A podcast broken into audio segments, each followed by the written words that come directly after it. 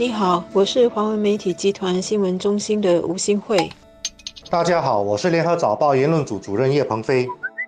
政府在这个星期里一连两次动用了防止网络假信息和网络操纵法令，来分别要求两个面部用户更正他们的面部内容，因为他们的面部贴文对政府做了不实的指控。第一起是前进党党员鲍耶关于大马西控股和政府投资公司的评论，因为形容政府同这两家机构的关系被财政部指出有不确实的地方，所以要求他列出财政部的三项更正和四项澄清。鲍耶接受了财政部的要求，他原先被认为存在错误的文章则继续保留在网上。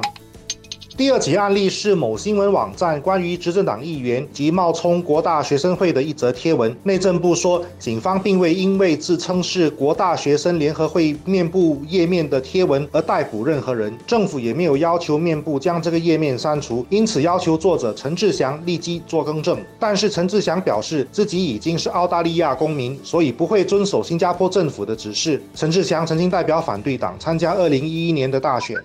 政府两次启动防止网络假信息法令，都是为了阻止错误的信息一再传播，同时呢，要尽快的澄清和还原事实。这个新的法令是在今年十月生效，一个月内就动用两次，可见还是有人要以身试法，也可见政府是很严肃的看待网络假信息的事情。特别是如果有关的这些假信息是危害社会稳定、种族和谐以及严重抹黑政府。符合政府机构的诚信。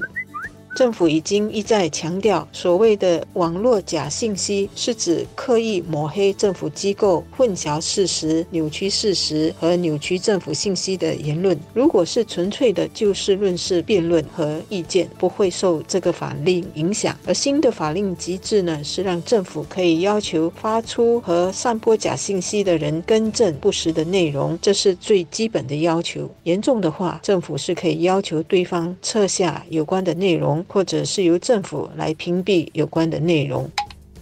第一起案例似乎是按照剧本演出。政府在解释法令并不限制言论自由的时候，表示法令的目的是澄清和更正事实，让受众可以接触到更全面的信息。因此，报业的文章并没有被要求撤下来，只是补充刊登了政府的澄清和更正，让整个讨论能够基于更完整的事实。第二起案例则因为涉及跨国界的纠纷，作者不是新加坡公民，人也不在新加坡，所以法令有点鞭长莫及。但是因为内政部的反应被报道。了，所以至少对于读过陈志祥文章的那些民众，他们或许也能够从内政部的反应了解到事情的另一面。从这个角度看，法令似乎也达到了部分的效果。政府最近两次出手干预假信息的传播，一方面是警惕，另一方面呢，也可以具体地让民众了解什么是假信息，什么情况下会触犯这个法令，政府的做法又有哪一些？否则，人们可能会觉得防止网络假信息的法令呢，是在干预人们的言论自由。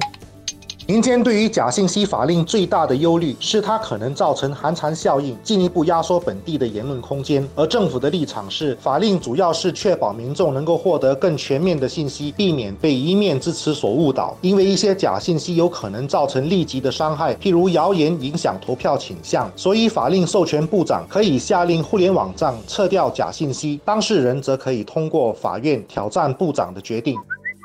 当然，政府在行使这个新法令时，也要透明和公正，才能避免人们觉得这法令是用来对付有不同政治意见的人物，或者是对付那些比较活跃的社会运动分子。关键是不能一手遮天，用法令来镇压不同意见的人。与此同时，即使有人就事论事，拿出数据或资料来跟政府争辩一些问题，但是呢，因为我们的资料有限，一些数据和资料。不完整，辩论起来难免可能会出现偏差。政府呢要确保法令不会把这种技术上的错误归类为假信息来对付，否则将影响人们和学者对谈论课题、研究课题的动力和精神。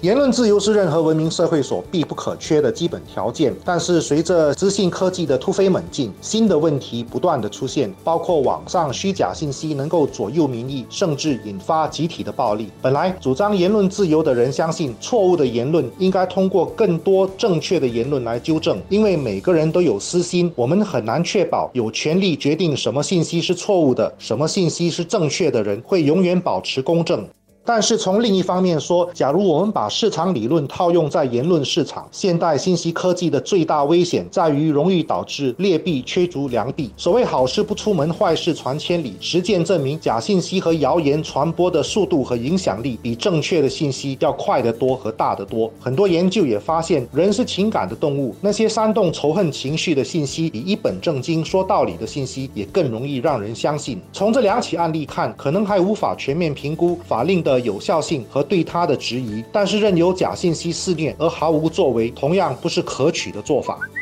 法令的最终作用呢，应该是创造一个更健康的论证和议论文化，铲除网上各种虚假的信息和杂音，引导大家负责任地关心时局来讨论问题，鼓励积极的谈论文化。我们不希望看到的是法令造成寒蝉效应，带来社会政治冷感。更糟的是，人人对社会和国家课题漠不关心，眼中只有自己，那对国家和人民是大大不利的。